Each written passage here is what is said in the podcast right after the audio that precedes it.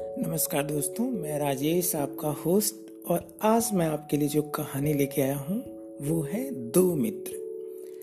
ये कहानी है एक गाँव में रहने वाले दो दोस्तों, नकुल और सहदेव की।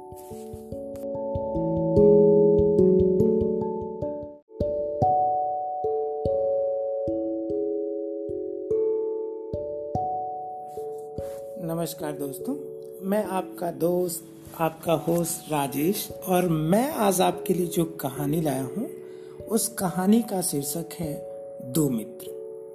ये कहानी है, एक गाँव में रहने वाले दो दोस्तों, नकुल और सोहन की। नकुल जितना ही धार्मिक और ईश्वराधीन था, सोहन उतना ही मेहनती और ईमानदार था, कर्मकार भी था। अतः दोनों ने जीवन को उत्तम बनाने की लालसा से मिलकर के गाँव में एक बीघा ज़मीन खरीदी।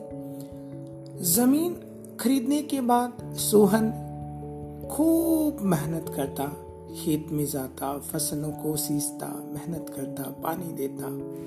और नकुल यथावत मंदिर में जाकर अच्छे फ़सल की कामना करता कि, हे भगवान, इस बार फ़सल अच्छी हो अच्छी हो। कुछ समय बीतता गया और कुछ समय के बाद जब फ़सल पककर तैयार हो गई तो दोनों दोस्तों ने उसे बाज़ार में बेचा और खूब अच्छे पैसे कमाए। घर आने पर सोहन ने नकुल से कहा, दोस्त, मैंने खेत में ज़्यादा मेहनत की है, इसलिए इस धन का आधा हिस्सा मुझे मिलेगा। ये सुनकर नकुल बोला, देखो भाई, सबसे ज़्यादा मेहनत मैंने की है। भगवान से रोज प्रार्थना की है कि फ़सल अच्छी हो, तभी जाकर यह संभव हुआ है। मामला इतना बढ़ा कि निपटारे के लिए मुखिया के पास आना पड़ा।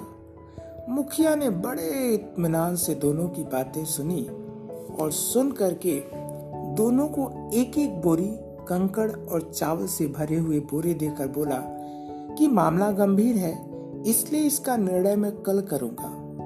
आप दोनों में से कंकड़ और चावल जो भी अलग करके लाएगा तो मैं अपना निर्णय दूँगा।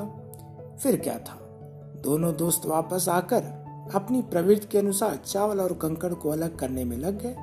नकुल ने चावल की बोरी मंदिर में ईश्वर के सामने रखकर प्रार्थना करने लगा कि हे ईश्वर, कंकड़ और चावल अलग कर दो। लेकिन मेहनती सोहन ने रात भर जाग कर जितना संभव हो सका चावल और कंकड़ को अलग किया और अगले दिन मुखिया के पास पहुँच गए। मुखिया ने सोहन के बोरे देखे कि चावल और कंकड़ अलग हैं।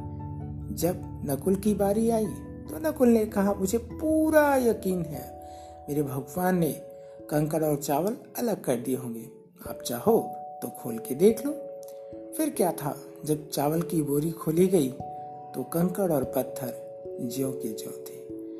सो इस कहानी से हमें ये सीख मिलती है दोस्तों, कि हमें ईश्वर के भरोसे नहीं रहना चाहिए। हमें अपना काम खुद करना चाहिए। और ईश्वर भी उसी की सहायता करते हैं जो अपनी सहायता करते हैं। धन्यवाद।